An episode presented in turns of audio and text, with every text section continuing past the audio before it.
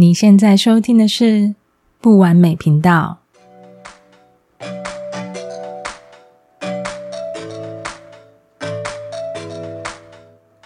完美不需要追求，我们都在不完美的经验中体验、学习、成长，而成为一个更完美的人。嗨，我是内小马，希望这一周的大家一切都好。言语的温柔力量是送给自己和他人最美的礼物。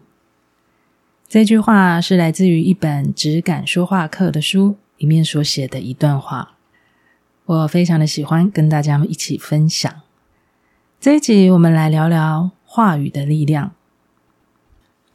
文字跟声音都是具有非常强大的力量的。一句正是别人需要的话。它很有可能影响人一辈子。一句让他人受伤的话，它也有可能影响人一辈子。很奇妙的，地球上所有的动物里，也只有人类会说话，也只有人类可以用声音来表达想法、表达情感，还有传递知识。不知道你有跟我一样这样想过吗？为什么这么特别？这是一个多么奇妙的一种功能，它一定有它传递的力量，才会这么特别的赋予给我们每一个人。这个话题呢，让我回想起我小时候。嗯、小时候的我，我是一个离开家就不说话的小孩，因为成长环境其实让我很没有安全感，所以我在离开了熟悉的家，出去我是没有办法开口说话的。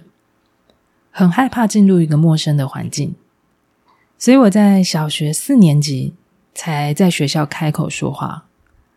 那对象是坐在我旁边的一个女同学，是她先找我说话的。那时候我说话很小声，都是很简短的，她问什么我回什么，就这样子，我交了我学校里的第一个朋友。在国小那个时期，我记得我每周都会去补习。但是我真的至今我都记不起来，我到底去上什么课，完全空白诶，所以非常的明显，我心里就是不喜欢，或是在那时候我的心里就是觉得不需要，我才会真的，我始终都是记不起来，我到底去补习补了。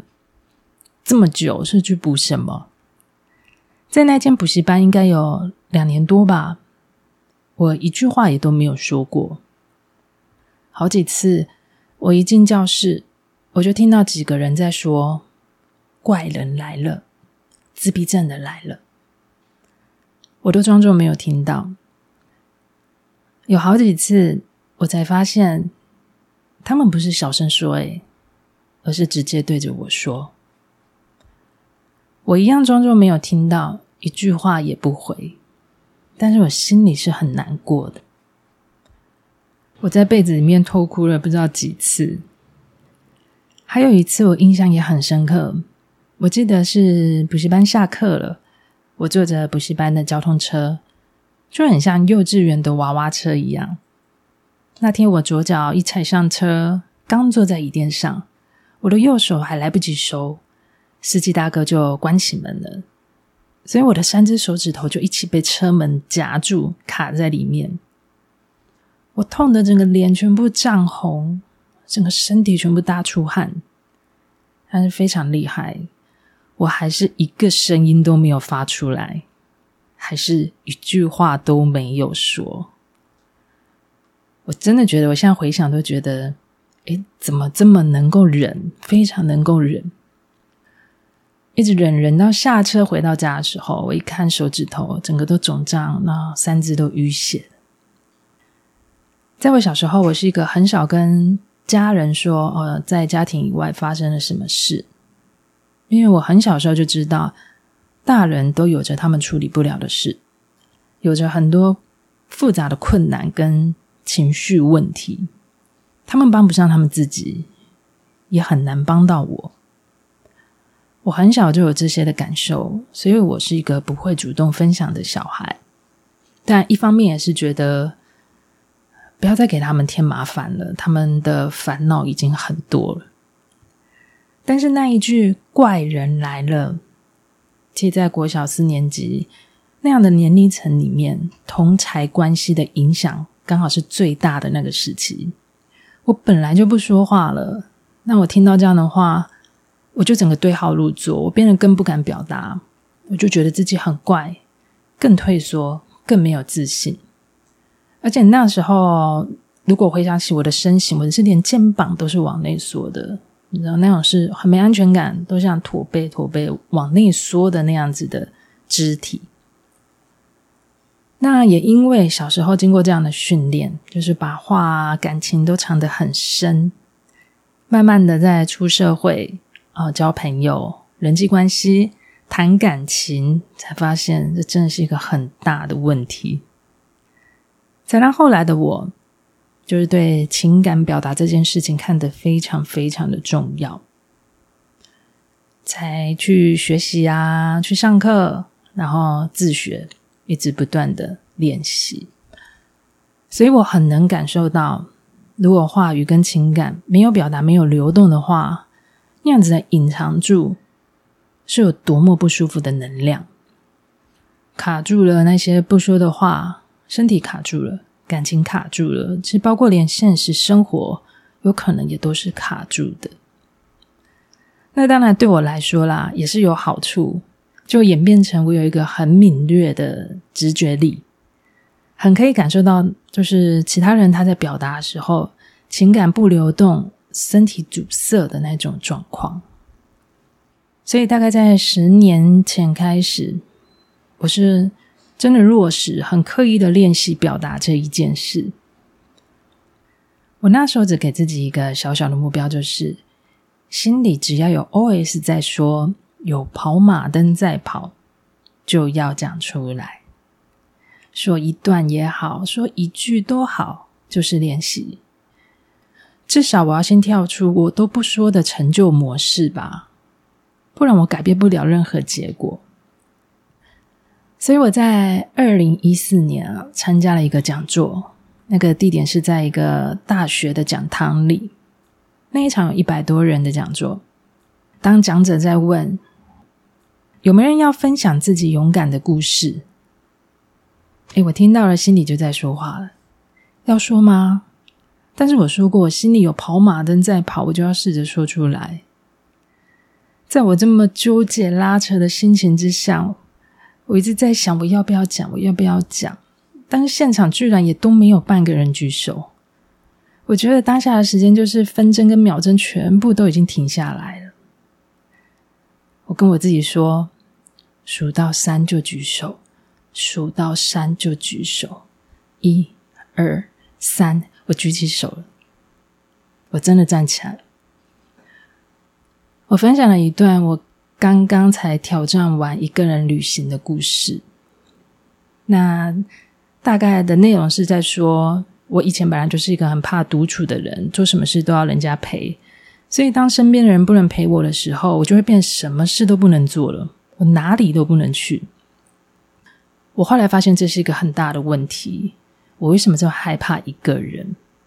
后来我就鼓起勇气的去台中练习一个人旅行，很刻意的想要试试看我可不可以突破这一件事，就会非常有收获。我完成了一个突破。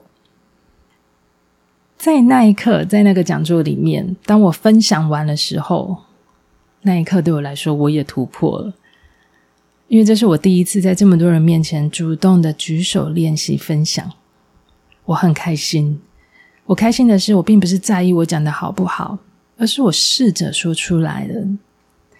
而且在那一天是很特别的一天，对我影响很大的一天。我在。FB 收到了一封讯息，是一个我不认识的陌生女子写给我的讯息。她写着：“请问你是下午从讲座里分享的那个女生吗？我看了你在 FB 活动里的留言，觉得应该就是你的。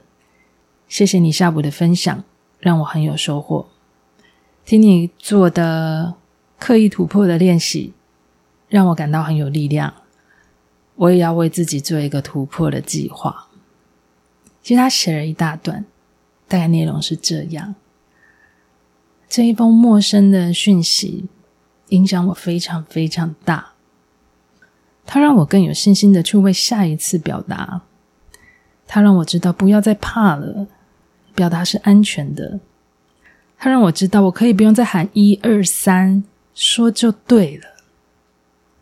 直到现在，我真的都很感谢他写这一封讯息给我，帮助我很大，帮助我在说话这件事情上面是更勇敢，就是真的他推了我一把，变得比较有信心。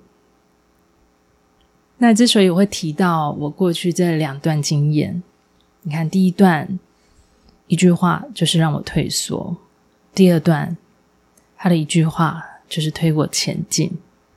这就是话语的力量，话语的力量就付给我们的能量真的很大，所以它如果是不流动的隐藏着，那个反弹力也会非常大，对身体的反弹力，对关系的反弹力，影响真的太大了。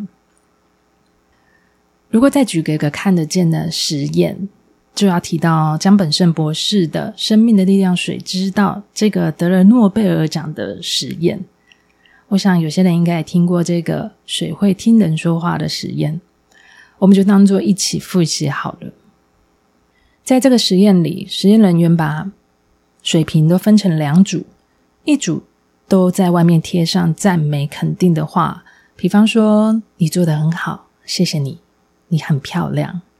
那另外一组水瓶上面都贴着一些否定的话，比方说“你很笨，怎么都学不会，我讨厌你”。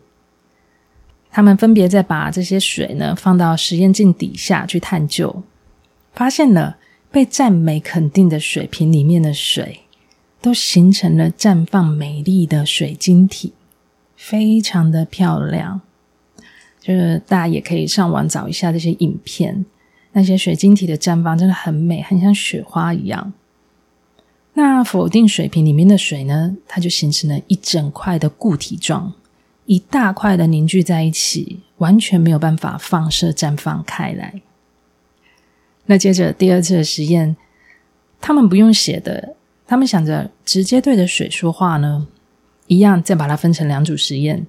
赞美肯定的组就直接对着水说感谢啊，很多感谢他的话，支持他的话，肯定他的话。而否定的那一组就一直对着水说一些批评他、谩骂他、否定他的话。实验的结果还是一样，感谢、支持、肯定的那一组，全部都形成美丽的水晶体。那时候我看完这个实验，那我跟我朋友也都是属于属于好奇宝宝，所以他买了两颗苹果来做实验。那大概观察了十四天，那这两颗苹果呢，一样都不冰，一颗呢。他就一直对着他不停的赞美，一直说着他的好，所有肯定的话也一直讲。另外一颗，他把他所有能骂的都一直对那一颗苹果一直骂，连续骂十四天。那这两星期呢，他都有不断的传照片给我。其实，在最后的第十四天的观察那一天，非常明显，一直被否定、谩骂的那一颗苹果，它的果皮已经有一些腐坏、缩水的变化。但是，一直被肯定那一个苹果，它看起来还是有新鲜跟光泽感。它们一样都没有冰哦，但是用我们人体的肉眼都可以明显的感觉得到。所以大家也可以听完的话，好奇都可以去做做这个实验。它是一个很明显你会能发现的，也可以当做一个游戏来玩玩看。所以呢，也证实了嘛，文字声音就是有波频能量。这也是科学家也在证明的事，证明了水就是有记忆的。那我们人体百分之七十都是水组成的，那你的身体记忆的是什么？如果呢，都是否定消极的记忆，那想象一下，是不是蛮可怕的？自然会影响到我们的健康哦，身心灵、精气神。这其实也是我们很值得来回想一下的事。其实，在日常的时候就可以观察自己常说的话，或是什么话都是我没说出口的，还有我们对自己的看法是什么。因为你身体里面的水都会听，你身体里的水都在记，它会完全吸附到你百分之七十的身体里。